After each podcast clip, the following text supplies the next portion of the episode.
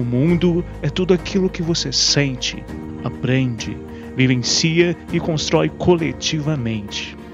Falando de ciência e cultura, um canal de divulgação científica comigo, Delton Mendes.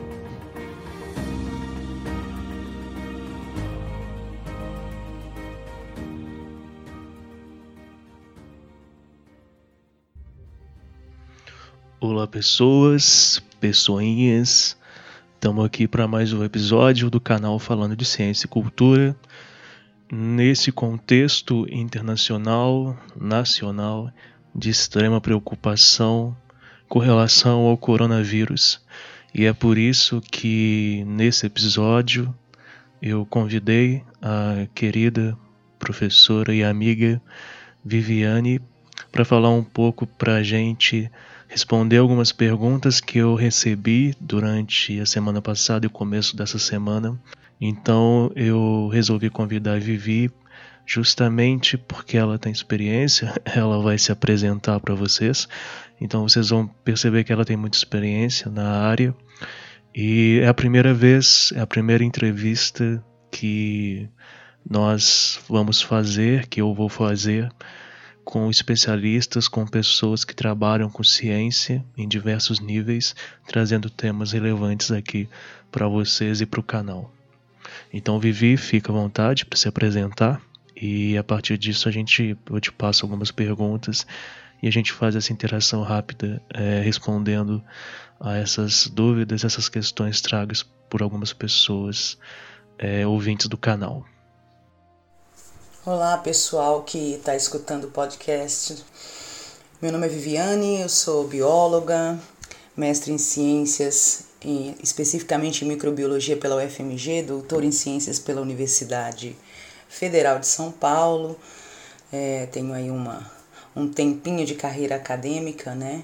Estou há 10 anos como professora da instituição que me formei é, trabalho especificamente com modelos alternativos para estudar doenças humanas, interação microorganismo hospedeiro e procura de novos antimicrobianos, né? novos antibióticos, novos antifúngicos para tratar doenças. Agora que a gente tem uma série de doenças causadas por microorganismos multiresistentes. Mas hoje o nosso assunto são os coronavírus, né? Que, e a doença causada por eles. Na verdade, a gente tem sete coronavírus, agora o mais novo coronavírus, assim chamado, né, que é o SARS-CoV-2, que é o agente causador da Covid-19, né? Ele tem esse nome porque causa uma doença respiratória muito grave, né, uma pneumonia severa, daí vem o nome SARS, né, que é uma síndrome respiratória aguda severa e que tem como característica principal atualmente sintomas muito parecidos com resfriado e gripe, e nós temos aí um grupo de risco que são as pessoas é, mais idosas, acima de 60 anos, são pessoas que têm normalmente comorbidades, doenças associadas e todas essas doenças como cardiopatias, hipertensão, uh, diabetes, imunodepressão, como em transplantados que fazem uso de corticoide, essas comorbidades elas acabam acentuando o quadro e infelizmente as pessoas podem ir a óbito, então por isso nós estamos todos falando de isolamento social, distanciamento social, contenção, porque realmente uma pandemia é complicada de lidar com um vírus novo que ainda a gente não conhece ou conhece pouco, né? A cada dia a gente conhece um pouco mais. Seria legal você falar um pouco também, divulgar para o pessoal o trabalho de divulgação de ciência que vocês têm feito lá, é, o seu projeto. É, se você puder falar um pouquinho para de repente a galera seguir. Bom, no, no, departamento, e como todo professor universitário, além de dar aulas e fazer pesquisa, a gente faz extensão, que é aproximar né, a universidade da comunidade. E agora, é, há pouco tempo, a gente lançou as redes sociais do Departamento de Microbiologia para contar um pouco do que a gente faz, para falar sobre assuntos científicos dos mais diversos relacionados à virologia, que é a parte da microbiologia que estuda os vírus, a bacteriologia, que estuda as bactérias, e a micologia, que estuda os fungos. E nessa página, então, é, que surgiu um pouco antes dessa epidemia, né, e antes de ser pandemia, inclusive, da Covid, A gente começou agora a divulgar informações, tirar dúvidas da população acerca da doença, do vírus, de precauções, né, de distanciamento social. É uma página que está tá no Instagram, mas também está no Facebook, é microfmg, é, onde tem várias informações em vídeo, vídeos curtos, é, para poder tentar esclarecer algumas coisas. Então siga a gente lá, faça perguntas e vamos ajudar uns aos outros.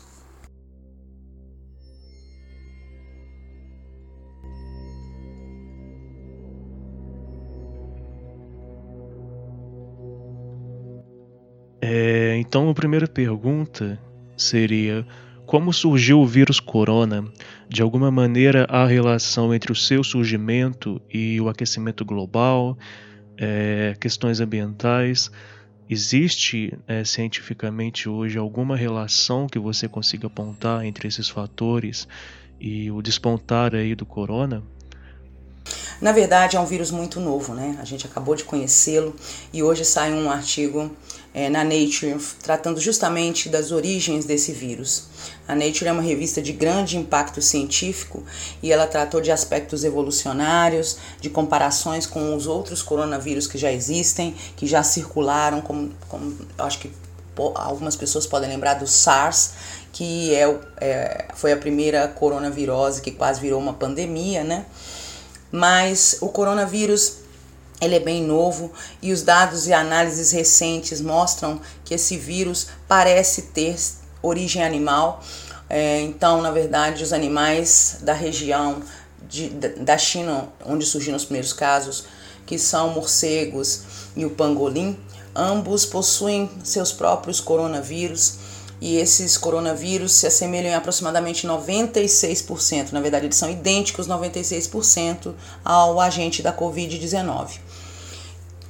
Os pesquisadores então acreditam que é, o vírus humano evoluiu a partir daí, sofreu mutações, alterações dos genes, expressou proteínas diferentes e foi capaz de se adaptar ao homem. E isso é muito comum é, nos micro-organismos, principalmente nos vírus, uma adaptação ao seu hospedeiro, né? uma adaptação cada vez mais elaborada, que é o que vem acontecendo, porque a gente tem isolado é, ao longo desse período é, amostras desse vírus com diferenças nos seus genes que vão resultar em novas adaptações. E é uma das questões que a gente sempre levanta: é, como que vai ser esse vírus no Brasil? Será que ele vai se comportar como na Itália?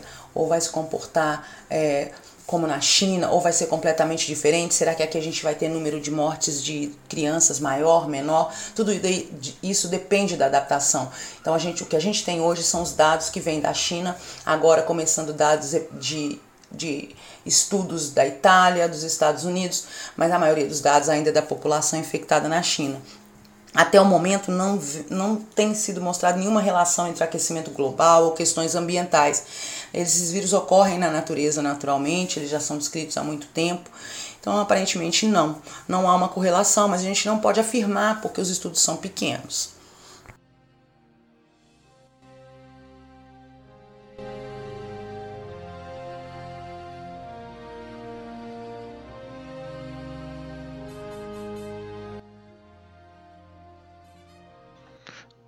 Foi muito importante você falar disso, Vivi, até porque a gente tem muito forte nas ciências ambientais, nas questões aí relativas à sustentabilidade, as discussões sobre como o aumento da temperatura média global, é, as questões climáticas em geral, tem afetado em, algumas, é, em alguns aspectos relativos à biologia, aos ecossistemas, ao desenvolvimento de espécies, à, à extinção, também aí a doenças infecciosas. É relevante se abordar esse tema é, e defender e mostrar esse, esses aspectos científicos para que a população também entenda que o coronavírus é muito recente e que muitos e muitos estudos ainda precisam ser feitos e por isso estimular, valorizar o conhecimento científico é tão importante. Bom, a próxima pergunta é: qual a principal diferença entre doenças provocadas por vírus e doenças provocadas por bactérias? Os cuidados para prevenir ambas são os mesmos? Então, as doenças provocadas pelos vírus, a diferença básica e bactérias, a diferença básica é que são organismos diferentes, né? Os vírus são acelulares, eles não possuem uma estrutura celular, eles dependem de parasitar as células é, do hospedeiro, do homem, ou de plantas, ou de animais para sobrevivência. Eles usam essa célula para sobrevivência e acabam levando a danos. As bactérias, diferente dos vírus, elas são seres celulares que normalmente não têm um núcleo organizado. Eu digo normalmente porque essas coisas já mudaram um pouco. São organismos considerados mais simples, mas têm a sua complexidade. Como a gente vê, a gente tem um número de bactérias muito grande que resiste aos medicamentos. Então, as doenças provocadas por bactéria e fungo, quanto assim bactéria e fungo, desculpem, quanto é, vírus e bactéria e às vezes até fungo, sintomas não são sempre característicos. Vai depender muito do vírus, da bactéria e do fungo. É, por exemplo, pneumonia, a gente pode ter pneumonias bacterianas, pneumonias graves virais, pneumonias fúngicas, né? Agora, a prevenção de qualquer doença infecciosa contagiosa é a mesma. Então, eu tenho dito que agora, depois, é, no século XXI, estamos ensinando novamente, reensinando hábitos de higiene para a população. Na verdade, lavar as mãos com frequência, é, usar álcool 70%, é, por cento, ou álcool em gel, fazer desinfecção de alimentos, limpeza do celular, limpeza da casa, são hábitos normais. Se a gente tem talvez pecado em alguns deles, mas, por exemplo, o mais eficiente deles, que é lavar as mãos com água e sabão, é, permite a prevenção de muitas doenças. Acredita-se que 85% das doenças infecciosas pode ser prevenida pela lavagem de mãos adequada. Né? Que desde 1850, Samuel Weiss, que é um médico húngaro, e foi demonizado porque ensinou os médicos a lavar as mãos ele nem sabia que microorganismo existia né, ele vem tentando, foi o primeiro a introduzir e ver que a lavagem de mãos reduzia as infecções hospitalares, reduzia o número de contágio, a quantidade de pessoas é, infectadas. Muito bem. É, a próxima pergunta. Temos hoje muitas pseudociências que acabam é, transmitindo informações falsas, é, como, por exemplo, tratamentos de melhora de imunidade por homeopatia, é, fortalecimento da energia corporal, para blindar o vírus. Vivi, o que, é que você acha disso tudo? É, o que temos na ciência hoje em termos de combate ao vírus? Como está o processo da criação da vacina, no caso, para o coronavírus?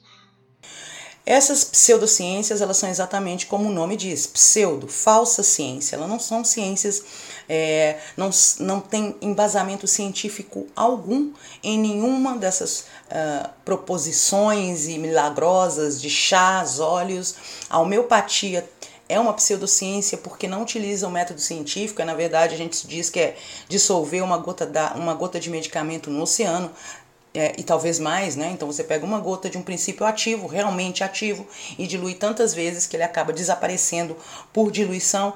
Então é o que a gente chama de efeito placebo.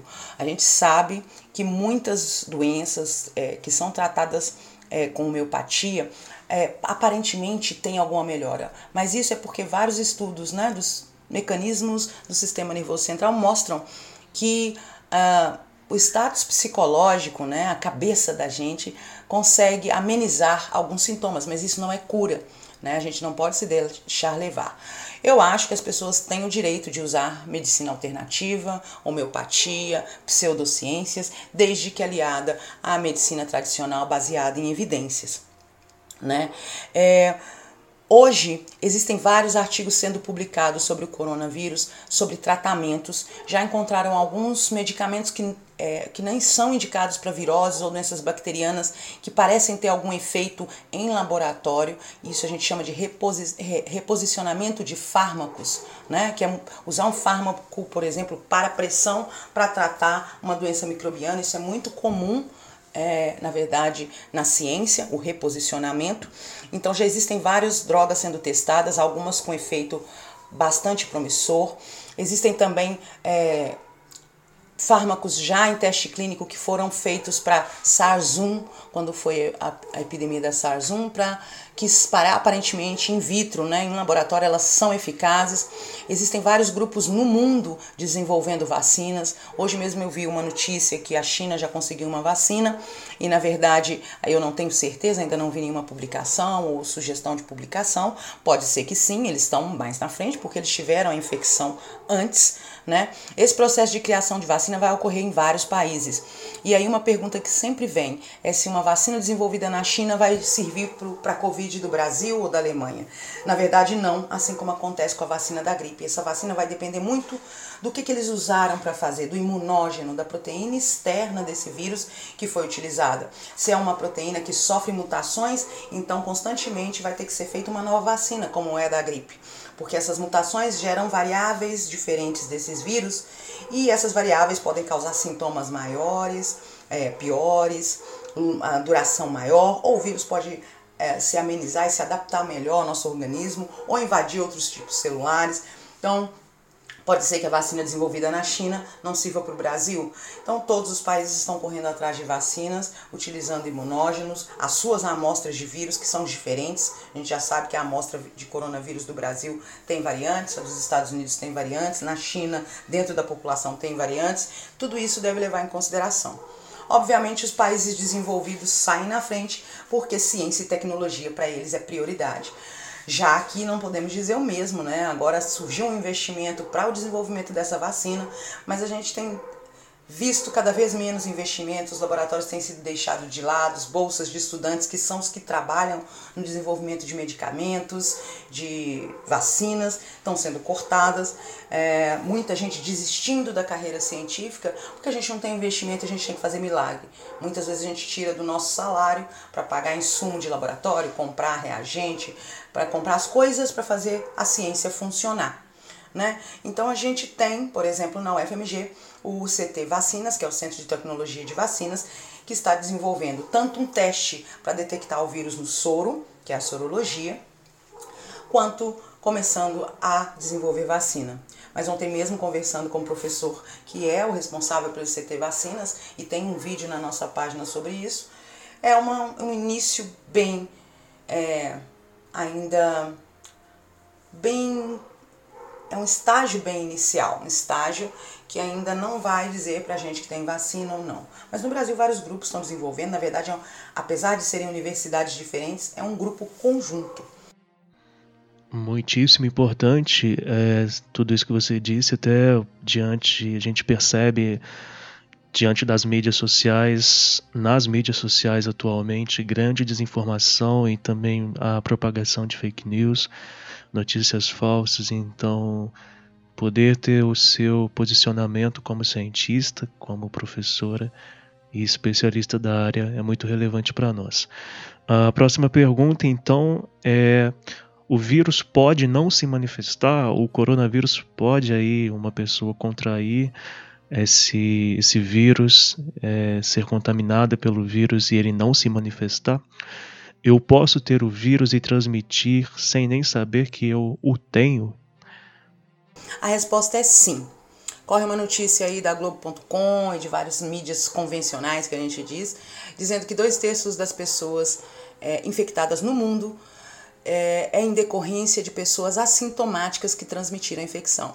A gente também fez um vídeo sobre isso e na verdade não é bem isso que o artigo diz. Na verdade, o que o artigo mostra o trabalho desses cientistas mostra é que antes da, do fechamento das fronteiras da China em 23 de janeiro, muita gente provavelmente já estava infectada. Na verdade, houve um atraso na comunicação com a Organização Mundial de Saúde é, quando eles descobriram que era um novo vírus. Para inicialmente parecia uma nova gripe, uma, um, um novo resfriado e Aparentemente, esse vírus poderia estar circulando antes de dezembro e ninguém sabia que era um novo vírus. E se ninguém sabia que era um novo vírus, é um resfriado comum, não há motivo para restringir a movimentação livre das pessoas. Então, o trabalho trata justamente disso, é uma previsão estatística, porque nunca saberemos quantas pessoas é, antes do alarme né, de que havia um surto de um novo vírus, antes do isolamento desse vírus, não saberemos quem tinha, quem não tinha, quem tinha sintomas e quem não tinha, é, estava transmitindo e quem né, deixou de transmitir. Então, na verdade, a gente tem vários grupos. Os casos não documentados, e é disso que trata o artigo. Então, são os casos que existiram antes da gente saber que o vírus existia. Dentre esses casos, a gente poderia ter casos com sintomas leves e casos com sintomas graves, que são sintomáticos, incluindo óbito, mas não tem como a gente saber. E tem os assintomáticos. Normalmente, os assintomáticos existem em quase todas as doenças. Em algumas eles são muito comuns, em algumas eles são mais raros. Então, os assintomáticos são aqueles que não têm sintoma nenhum, nenhum espirro, nada, nada muda. A partir do momento que ele tem um pequeno sintoma, seja uma mera dor de cabeça, ele já é considerado sintomático. Então, os assintomáticos são aqueles indivíduos que não vão estar com sintomas, mas podem carrear em si os vírus. Então, é o que a gente chama de portador são, portador saudável. Normalmente, os portadores sãos de quase todos os agentes infecciosos transmitem a doença. E mas normalmente eles transmitem menos. Como eles são sãos, por que, que eles são saudáveis, têm o vírus e não ficam doentes? Porque eles têm uma resposta imunológica, células do sistema imune que souberam lidar melhor. O sistema imune de, das pessoas não é igual entre si. Algumas têm um sistema melhor, outras piores. Algumas pessoas é, têm deficiências naturais outras pessoas têm diferenças genéticas, outras reagem melhor a infecções virais, outras bacterianas. Então a gente pode ter variação na eficácia desse sistema imune. Aí existem fatores genéticos envolvidos nessas diferenças, né? É, são vários trabalhos mostrando isso. Então, esses indivíduos assintomáticos podem sim ter o vírus, mas eles têm uma resposta imune que está controlando essa infecção. O normal é que a carga viral, a quantidade de vírus que eles têm e que eles podem transmitir é muito menor do que um indivíduo sintomático. Nos indivíduos sintomáticos, essa transmissão começa antes normalmente dos sintomas. Os sintomas nada mais são do que a nossa resposta imune lidando com aquele agente infeccioso para impedir que ele se espalhe ou que mate o hospedeiro. Então, quando a gente começa a ter sintomas, é sinal que o seu organismo já detectou a bactéria, o fungo ou o vírus e está lidando com ele. Essa é a resposta imune. Então, nesse período, o próprio organismo controla ou tenta controlar o vírus. Então, a disseminação, infectar outras pessoas é mais difícil. Então, antes um pouco dos sintomas é a fase de maior pico para transmitir doenças para as pessoas, principalmente as virais. Então, os indivíduos sintomáticos Normalmente a resposta imune não está dando conta daquele microorganismo, ele vai produzir uma resposta imune. Isso quer dizer que ele tem, se ele produziu essa resposta imune é, com sintomas mais graves ou menos graves, isso quer dizer que tem muito vírus se multiplicando de, dentro dele. Então ele tem uma alta carga viral e ele vai distribuir esse vírus na população de várias formas. No caso do SARS-CoV-2, essa distribuição ocorre por gotículas respiratórias, saliva, secreção de tosse não há nenhum indício de que a transmissão ocorra pelo ar, e isso é ótimo, porque seria muito mais difícil o controle.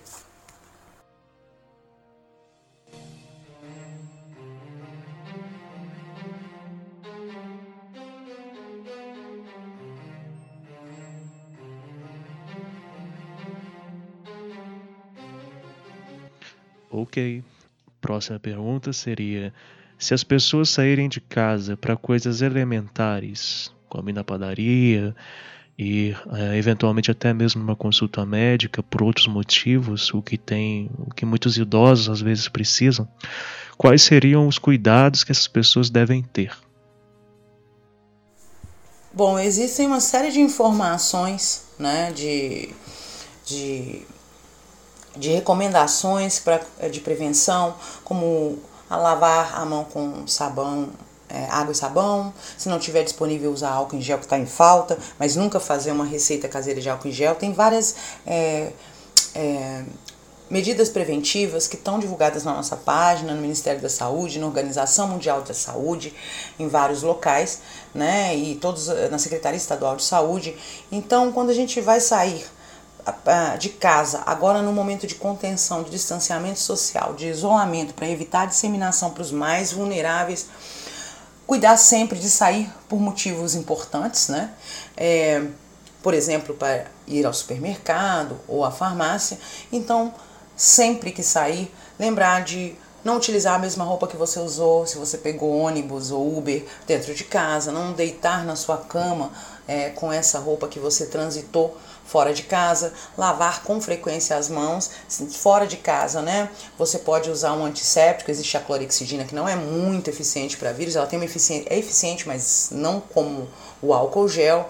É, pode ser usado no lugar do álcool gel o álcool líquido 70%, uh, ah, ou lencinhos umedecidos desses infantis ou toalhinha com álcool, que é mais difícil de achar, a maioria é sem álcool. É, mas se não for possível isso, uma dica que a gente tem dado é usar a mão não dominante para fazer as coisas na rua, para pegar a maçaneta, para pegar os produtos, porque normalmente é essa mão que você não vai levar ao olho ou à boca. Então tentar não colocar a mão uh, na rua nos olhos ou na boca. Se você estiver perto de alguém que está tossindo, espirrando, se afaste. Máscaras não são recomendadas só para aquele indivíduo que realmente é positivo. A máscara não protege efetivamente da infecção, mas ajuda muito a conter as gotículas respiratórias da pessoa que está espirrando né? Ajuda, mas não é 100%. Então tentar manter distanciamento das pessoas, não cumprimentar pegando nas mãos, não dar beijo, abraço, porque é a saliva e secreções, o contato direto com elas é que transmite a infecção, mesmo daquelas que não têm sintomas. É, Vivi, para terminar então, eu deixo o espaço aberto para você é, poder dizer o que, que você acha importante nesse panorama geral. É, enfim, pode defender o que você quiser, pode se expressar. É um espaço final para você se colocar novamente diante desse tema. Pode ficar livre para dizer o que quiser.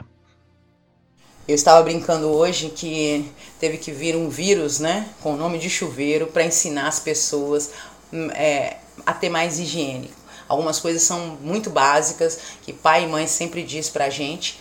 É, e é isso, né? A gente tem que prevenir todas as infecções. Na verdade, esses hábitos previnem não só as infecções virais, mas também as infecções bacterianas e fúngicas. Né? São micro-organismos, são invisíveis aos olhos e a gente está em contato com eles o tempo todo. A gente respira micro-organismo, na verdade, a gente é mais eles do que nós mesmos. Né?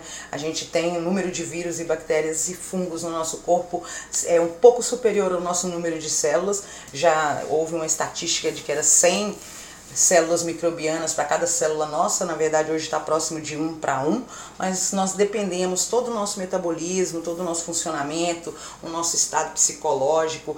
Existem vários estudos mostrando que a nossa, né, os microrganismos que habitam o nosso intestino, eles são responsáveis pelo equilíbrio do sistema nervoso central. Eles também nos protegem desses microrganismos patogênicos. Então, é, por exemplo, quem tem o hábito de usar antisséptico com frequência, tomar banho de protex, isso é um péssimo hábito porque você está retirando também os microrganismos que te protegem das infecções. O aparecimento desse o surgimento né, desse coronavírus, e que não vai ser o único, virão muitos mais, serviu para mostrar o quanto é, todos os países do mundo dependem da ciência. Quem está fazendo divulgação, prevenção, estudo, vacina, procurando tratamento, são todos cientistas de várias partes do mundo. No Brasil, em particular, esses cientistas estão nas universidades federais. São não só os professores, mas os estudantes de pós-graduação, os alunos de iniciação científica, todos envolvidos em trabalhar em prol da população.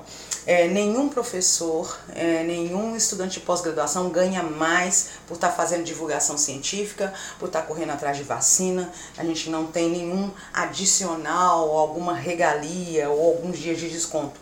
Muito pelo contrário, enquanto está todo mundo fazendo isolamento, quem está trabalhando na vacina está dentro da UFMG com os alunos trabalhando, não pode parar de trabalhar, porque se todo mundo parar, como é que vai ter vacina. Então a gente vê como a ciência e todas as descobertas até agora estão sendo publicadas em revistas científicas de grande impacto no mundo inteiro. Tudo é ciência, tudo que a gente vive, tudo que a gente faz, tudo que a gente come, é, tudo que a gente precisa envolve ciência. A gente depende completamente, absolutamente da ciência. E essa é mais uma amostra de como a ciência é importante né, de como sem cientistas um país, o um mundo não consegue viver. Então, se não forem cientistas trabalhando o tempo todo em todos os lugares do mundo atrás de formas de contornar essa pandemia, é, o mundo realmente acaba, né? O mundo está parado esperando a resolução e as definições a partir da ciência.